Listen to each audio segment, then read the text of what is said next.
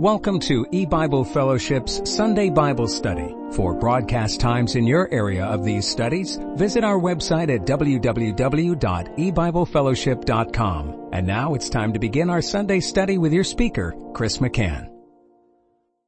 we're going to read Jeremiah chapter 50. We've been studying in, in Jeremiah 50 for uh, a while, and I'm going to start reading in verse 27 and read through verse 32. Jeremiah 50, beginning in verse 27. Slay all her bullocks, let them go down to the slaughter. Woe unto them, for their day is come, the time of their visitation. The voice of them that flee and escape out of the land of Babylon to declare in Zion the vengeance of Jehovah our God, the vengeance of his temple, Call together the archers against Babylon, all ye that bend the bow. Camp against it round about. Let none thereof escape. Recompense her according to her work, according to all that she has done. Do unto her. For she has been proud against Jehovah, against the Holy One of Israel. Therefore shall her young men fall in the streets, and all her men of war shall be cut off in that day, saith Jehovah. Behold, I am against thee, O thou most proud, saith the Lord Jehovah of hosts. For thy day is come, the time that I will visit thee, and the most proud shall stumble and fall, and none shall raise him up. Now will kindle a fire in his cities, and shall devour all round about him. I'll stop reading there. Now, um, as we've studied Jeremiah 50, we've seen that Babylon is a picture of the world, of the kingdom of Satan, which would include the church today. As Satan overcame the church, the church became a part of his kingdom, a part of Babylon. And, and in Jeremiah 50, the judgment is being brought upon Babylon because Babylon has uh, dared to put forth its hand against God's people, against the church. That is, God raised up Satan, he loosed Satan to come against the churches and congregations. Uh, and Satan, um, as a servant, really, was utilized by God to destroy the church, yet he should not have done that. He really should not have done that. You, you do not stretch forth your hand against God's anointed. And so after he fulfills God's purpose in destroying the church, then God turns around and judges Satan and his kingdom, Babylon, for daring uh, to to harm the people of God, or or those that identify with God, and and that's what Jeremiah 50 and 51 are describing, and the the judgment upon Babylon is judgment day on this world. And you know, um, when we think about judgment day, we would expect the language that e-Bible has been finding in the Bible to be used. That is, judgment day um, identifies with a shut door, with the end of salvation, with spiritual darkness, with the lights of the gospel being put out, with no more salvation. All these terms are perfectly in line with judgment day. Now the, the, the real uh, question is, are we living in the day of judgment? And that's why we've spent so much time studying the Bible and looking into that uh, matter and, and the Bible answers yes we are. And therefore, when, when we're using this kind of language, it's completely fitting, it's appropriate, it's suitable for the period that we're looking at of Judgment Day. What's not suitable, what's not in keeping with Judgment Day is language of salvation. Uh, it's not in keeping for us to think, well, it's like any other time and, and you can go to God today and you can beseech him for mercy and he'll save like he would any other period of time. That's not, um, there's no agreement with that idea in judgment day. So either it's judgment day or it's not judgment day. And what we've seen from the Bible is everything insists that it is. That when God locked in May 21, 2011 and has never unlocked it, when the Bible pointed to that date and, and God um, warned the world in, in an enormous way when he had his people declare May 21, 2011 judgment day all across the face of the earth. And then all of a sudden, all the uh, activity of God's people in going forth with the gospel just completely stopped. It just completely stopped at that point after May 21, 2011 passed because God had accomplished his purpose in evangelizing the world. He had saved all of his elect and now it was the day of judgment. And, and that's what uh, we're continuing to find as we go through the Bible. You know, um, we're going through Jeremiah 50.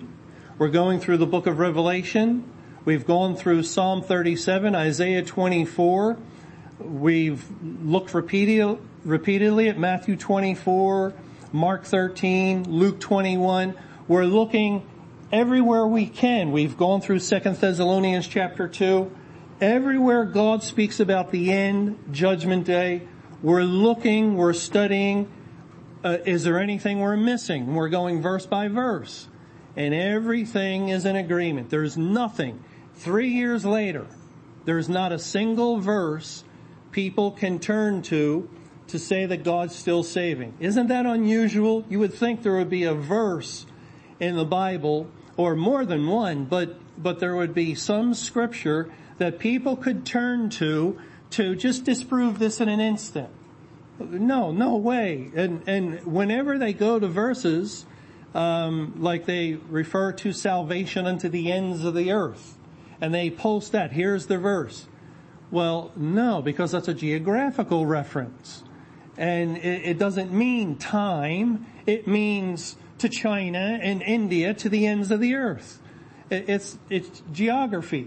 And, and that's been the case. Every single time they they try to come up with scriptures like that. It, it doesn't take long and then you see, no, that's not the answer. I'm sorry. It doesn't prove ongoing salvation to the end of the world. There, there has been no proof and the only ones actively involved in investigating these things in any kind of in-depth way have been people associated with the Bible. Is there any other, maybe I'm missing something. Is there any other ongoing in-depth Bible studies looking at these things, trying to find answers to the Great Tribulation period and, and the timeline and so forth? No.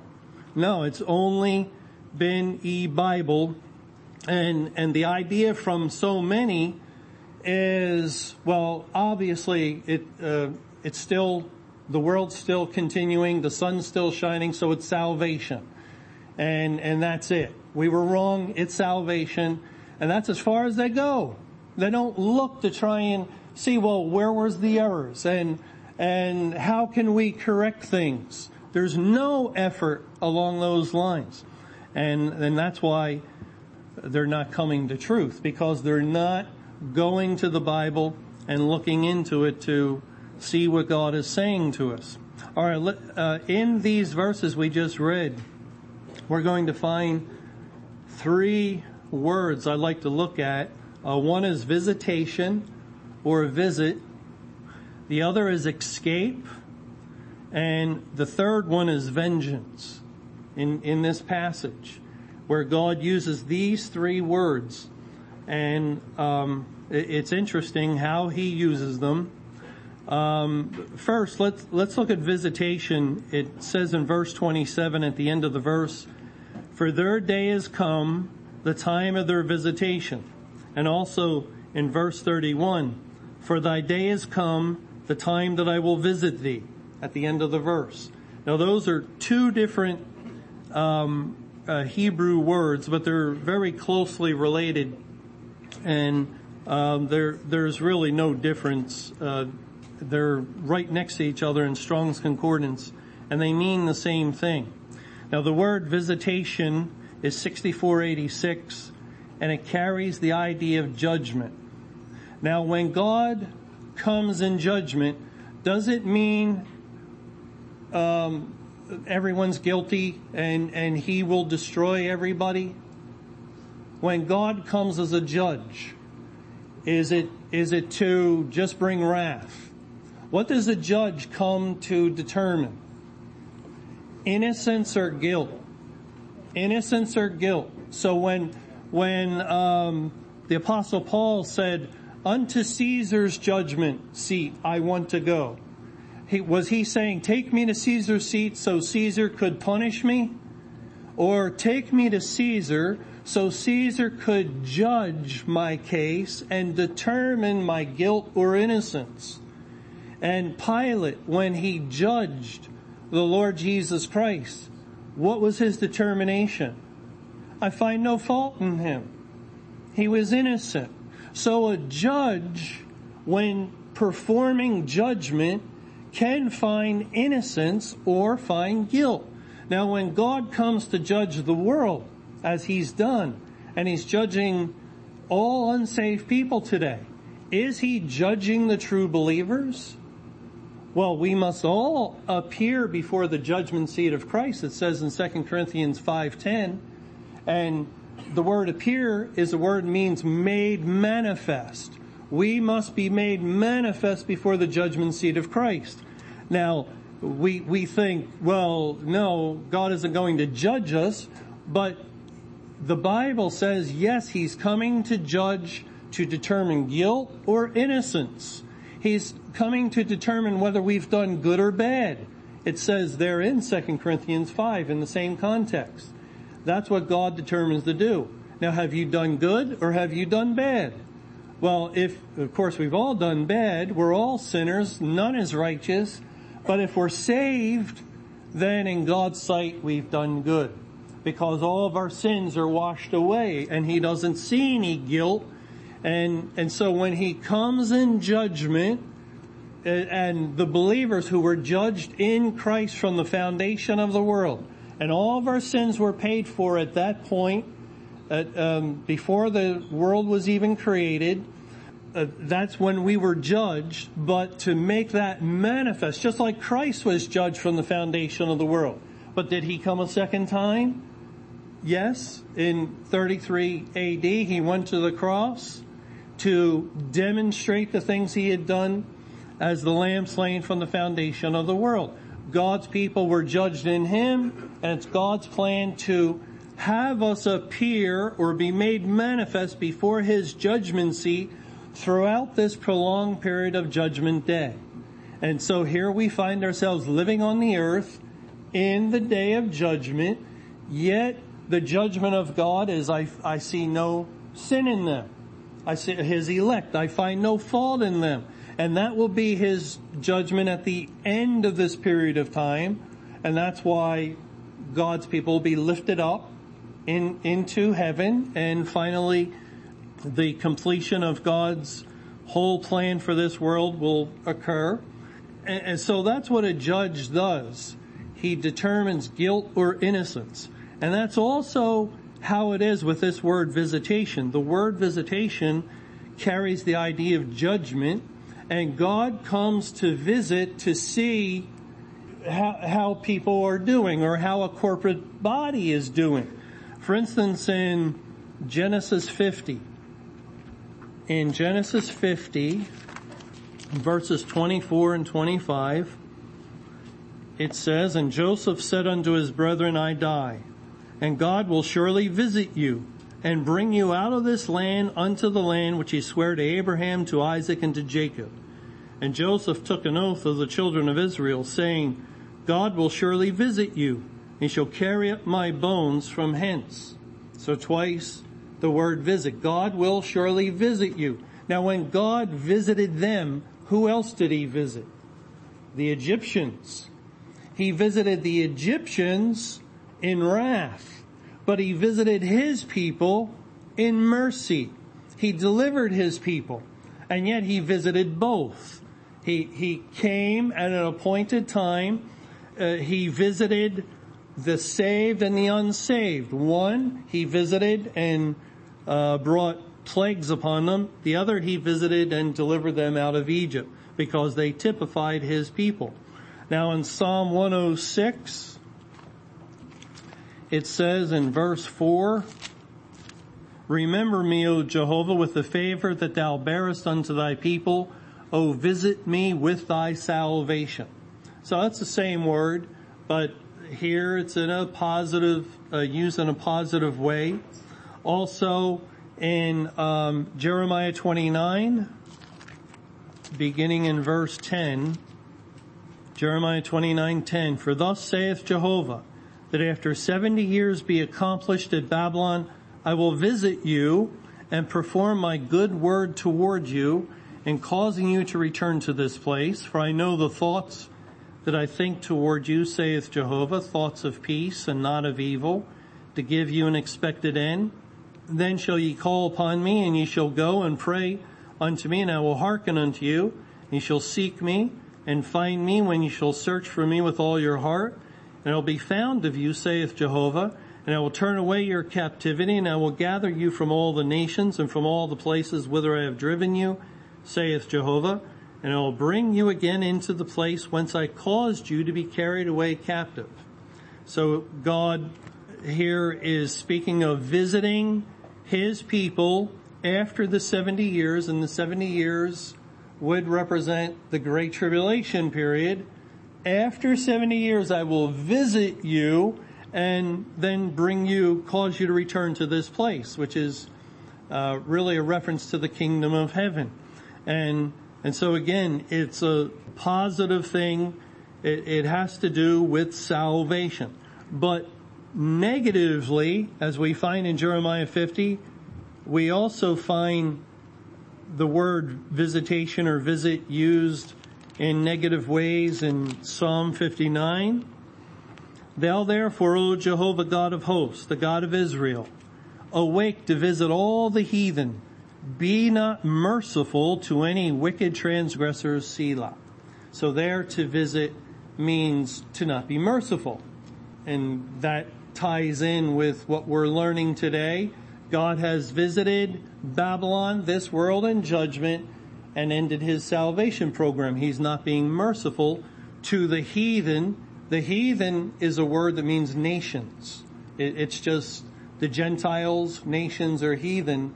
It, it's a translation, English translation of the same Hebrew word.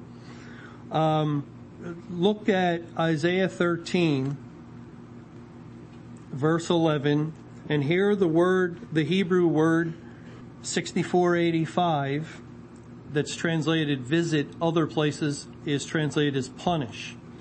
In Isaiah 13 verse 11, I will punish the world for their evil and the wicked for their iniquity, and I will cause the arrogancy of the proud to cease and will lay low the haughtiness of the terrible.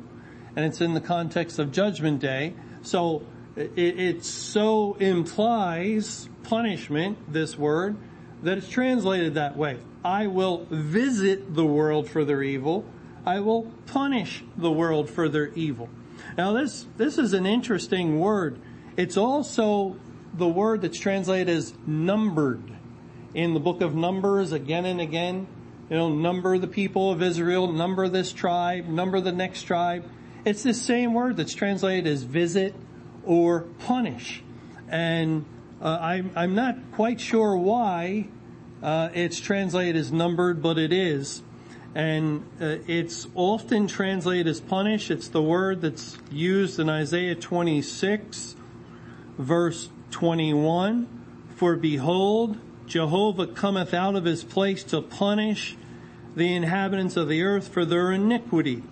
The earth also shall disclose her blood and shall no more cover her slain. Again, it's that word visit. Um, let's just go to one more, one more place in Jeremiah 25, verse 12. And shall come to pass when 70 years are accomplished that I will punish the king of Babylon, or I will visit the king of Babylon and that nation, saith Jehovah, for their iniquity, and the land of the Chaldeans will make a perpetual desolation. You, you, you can't tell the difference between this and say Isaiah 13, 11 or Isaiah 26, 21. I will punish the world for their iniquity. I will visit the world for their iniquity. I will punish the king of Babylon and that nation for their iniquity because they're synonymous. They're saying one and the same thing. And, and remember also we saw in Jeremiah 29, 10, after 70 years, God said, I will visit you and gather you, returning you to your land, speaking to his people. Here, it's the king of Babylon and the Babylonians, and I will punish you when 70 years are accomplished. So he's accomplishing both things. He's, he's performing both. He's going to save his people and judge the rest that are not his people just as he did when he came to Egypt, he visited the Jews and delivered them, but he visited the Egyptians in his wrath. Well, alright, let's go back to Jeremiah 50 and we'll move on to verse uh, 28. The voice of them that flee and escape out of the land of Babylon to declare in Zion the vengeance of Jehovah our God, the vengeance of his temple. Here God is, is making reference to the voice of them. So it's not the voice of Christ alone, but the voice of them. It's plural. Them that flee and escape out of the land of Babylon. The word escape, um, it, it really implies uh, if you're able to escape salvation. If you're not able to escape, then judgment. You've been destroyed. You, you were not able to escape. It's, it's pretty consistent, New Testament and Old Testament, with the way that God uses this word. For instance, in Romans chapter 2, Romans 2 and verse 3, it says, And thinkest thou this, O man, that judgest them which do such things and doest the same, that thou shalt escape the judgment of God? Will you escape? Now this is referring to someone who's uh, a professed Christian and and not truly saved, and you're doing the same things as as others that maybe you're pointing a finger at, and will you escape the judgment of God? Or uh, if if you do this, well, the the implication is no, you will not. If you don't escape the judgment of God, then you're caught by the judgment of God, and you'll be destroyed by that judgment. Or look at 1 Thessalonians chapter 5, and here we're, we're pretty familiar with this chapter. 1 Thessalonians 5 verse 2. For yourselves know perfectly that the day of the Lord so cometh as a thief in the night. For when they shall say peace and safety, then sudden destruction cometh upon them as travail upon a woman with child, and they shall not escape. You're not going to escape. And what does that mean? If you do not escape, you'll be caught in the destruction. You'll be caught by Christ as a thief and you'll be destroyed. So, um, it's, it's fairly consistent how God uses this idea of escape. Turn to Hebrews, Hebrews 2 and verse 3. How shall we escape if we neglect so great salvation? So what is your, your uh, way of escape?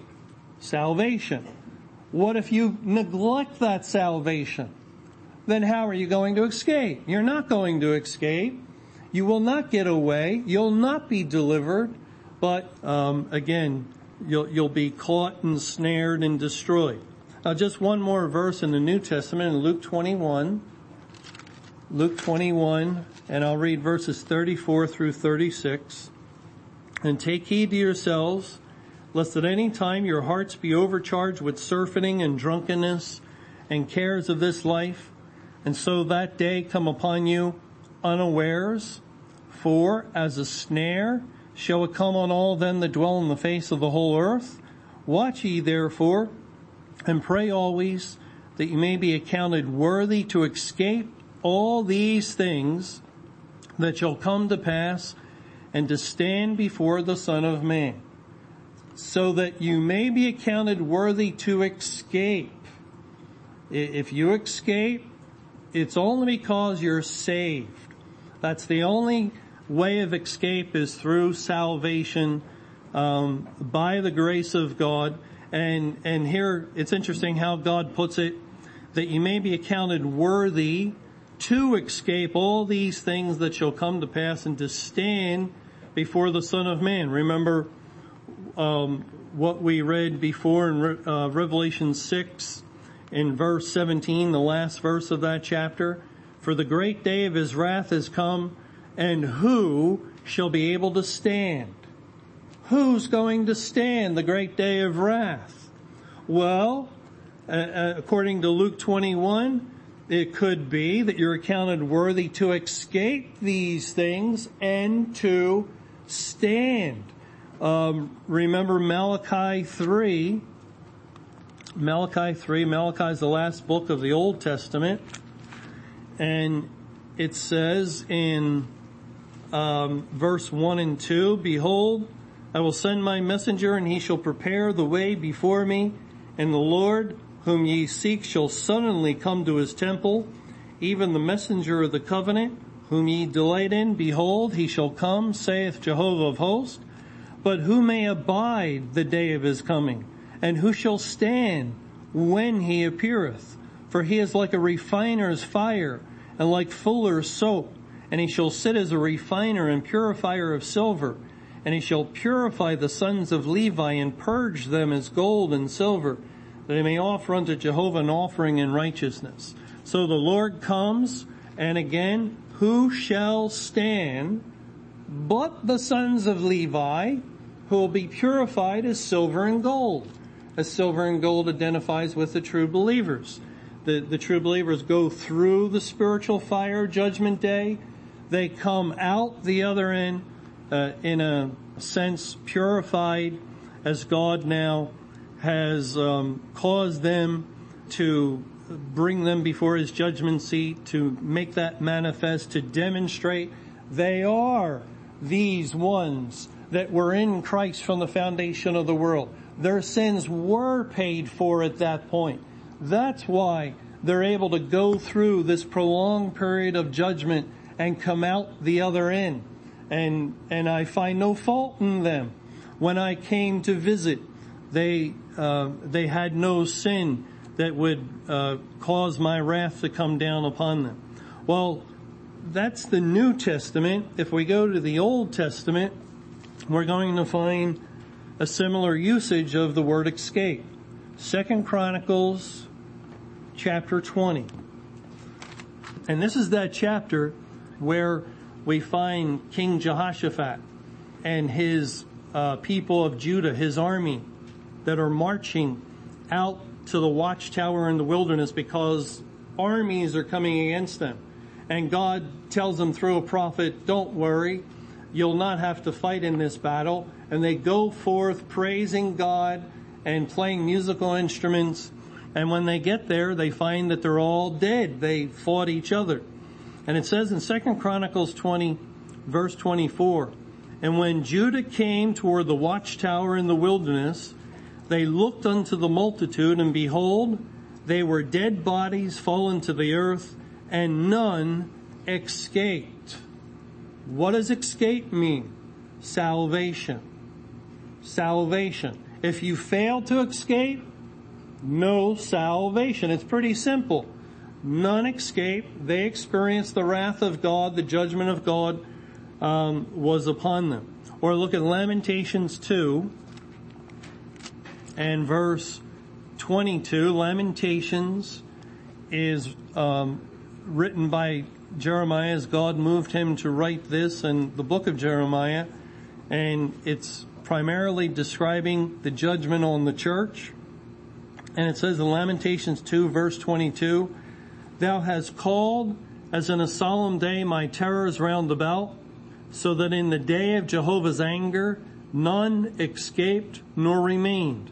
Those that I have swaddled and brought up hath mine enemy consumed. So none escaped when God judged Judah, which in turn points to God's judgment on the church. None escaped. He, he utterly destroyed the New Testament churches and congregations. And uh, again, it indicates the end of salvation. Um, let's also go to Joel chapter 2. And we'll read the first three verses of Joel 2. Blow ye the trumpet in Zion and sound an alarm in my holy mountain. Let all the inhabitants of the land tremble, for the day of Jehovah cometh, for it is nigh at hand. A day of darkness and of gloominess, a day of clouds and of thick darkness, as the morning spread upon the mountains, a great people and a strong. There hath not been ever the like, neither shall be any more after it, even to the years of many generations. A fire devoureth before them, and behind them a flame burneth. The land is as the Garden of Eden before them, and behind them a desolate wilderness. Yea, and nothing shall escape them. This army, this great army in Joel 2, is a commentary on Revelation chapter 9 with the locusts. When the locusts go forth, and the locusts are the true believers in the day of judgment. And, and here, this is judgment day uh, God is using the figure of his people as this massive army that destroys all before them and none escape. And uh, the way God uses his people is because he has saved all of his elect and that is the primary means of the judgment. That is what allowed him to shut the door of heaven, to put out the light of the gospel, and and so forth. And and so uh, again, um, the army goes forth like this strong people set in battle array, and, and there are none that escape before them. All right, just one more verse in Genesis 45. Genesis 45 and verse 7. And God sent me before you to preserve you a posterity in the earth and to save your lives by a great deliverance. The word deliverance is the word escape. So it, to save your lives by a great escape. Now Joseph is speaking to his brethren and he's telling them that this is after the first two years of the famine, that the famine will continue five more years and you need to come into Egypt and be cared for and nourished by him. And uh, remember this is a picture of the Great Tribulation, that seven year famine and the five years that they would go into Egypt and be cared for by Joseph represent the latter rain period. And, and so when Joseph says to save your lives by a great escape, it, it's using that word in the positive sense where if again you're able to escape, it points to salvation. And as um, all those that were delivered by Joseph spiritually point to the great multitude God saved out of the great tribulation period. All right, um, returning to Jeremiah 50, in verse 28, the voice of them that flee and escape out of the land of Babylon. It's not that we left. We didn't go anywhere. We didn't travel anywhere. We weren't raptured. You know, that, that's normally the idea we have of escape or non-escape uh, we were raptured and escaped the world, it doesn't mean that. It means salvation. To escape means salvation. To not escape means you did not experience salvation. Therefore, the voice of them that flee and escape out of the land of Babylon, those that were saved out of the world. When God saved that great multitude, if He saved you, if he saved me, we have escaped. And this day will, will prove it.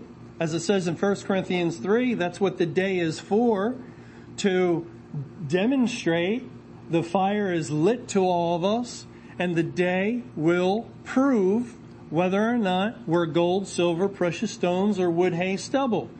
But the fact is, if we're one of God's elect, we have been saved and we have escaped.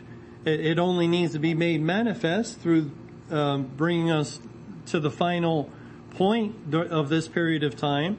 And it's the voice of them that flee and escape out of the land of Babylon to declare in Zion. Now, what does it say to declare in Zion? Well, I think it, it has to do with God commanding us to feed sheep.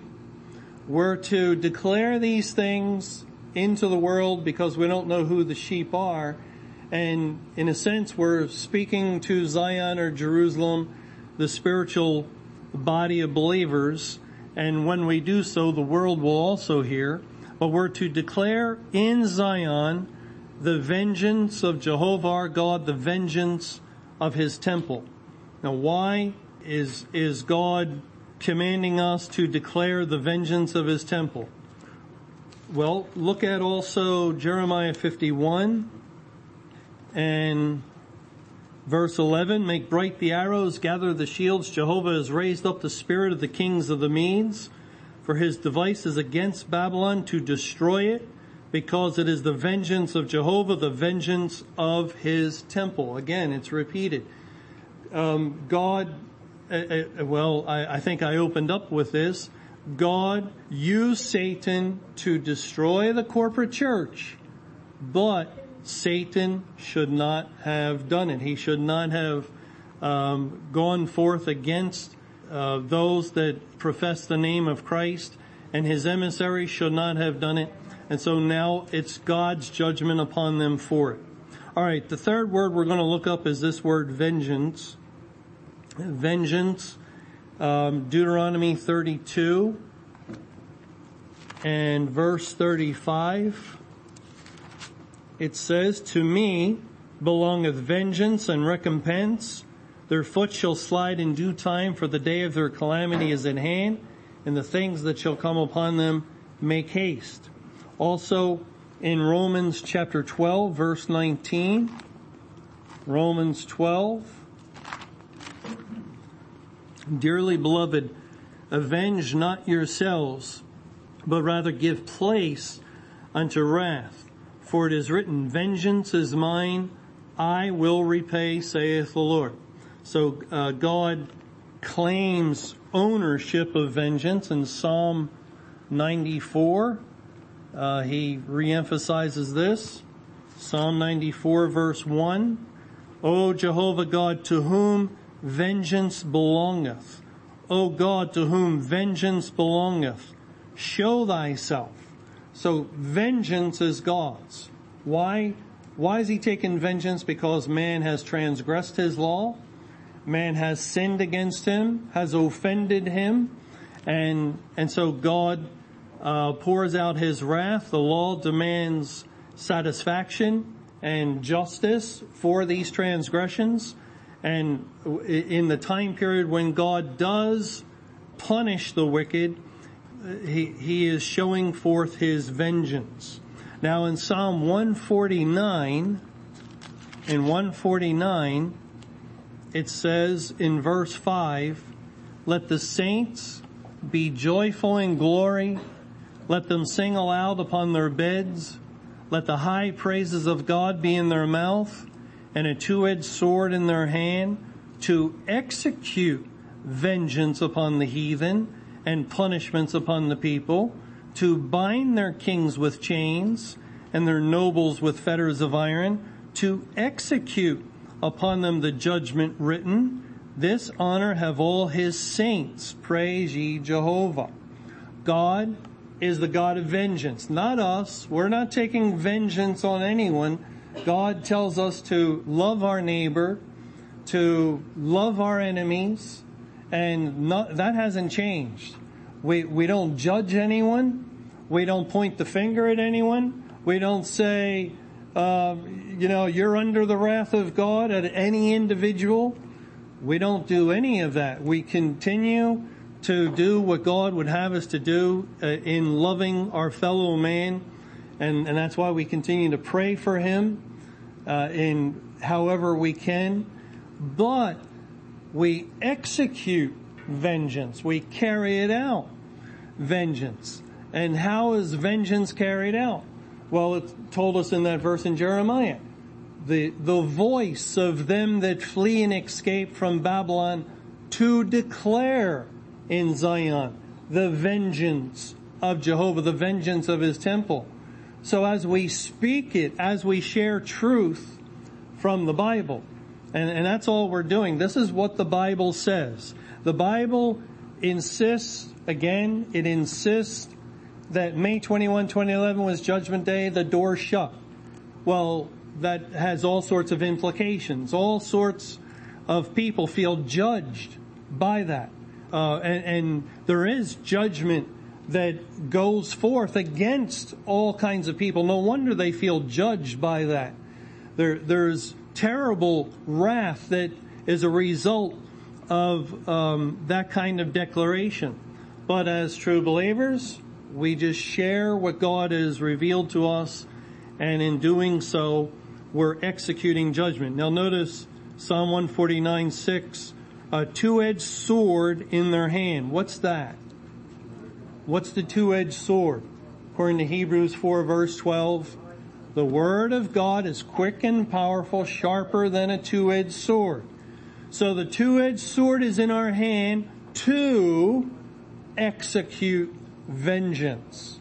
It's through the word of God that God is going to um, carry out his wrath. That God is going to punish the world. Well, uh, he he is punishing the world, but he's using his saints um, that's what First Corinthians tells us. Know ye not that the saints shall judge the world? And if the world shall be judged by you, how can you not, you know, uh, and we do do that, don't we, in our lives? We have trouble making these little decisions. These judgment is a determination of making these determinations of what we're going to have for dinner or what we're going to buy. And God says, how can you not judge the least matters if you're going to judge the world? and God's people are executing vengeance at this time as the Lord continues to open up these things from His Word, the Bible, and as we just simply share them, it's a weapon in God's hands. Now, um, look at Jeremiah 51.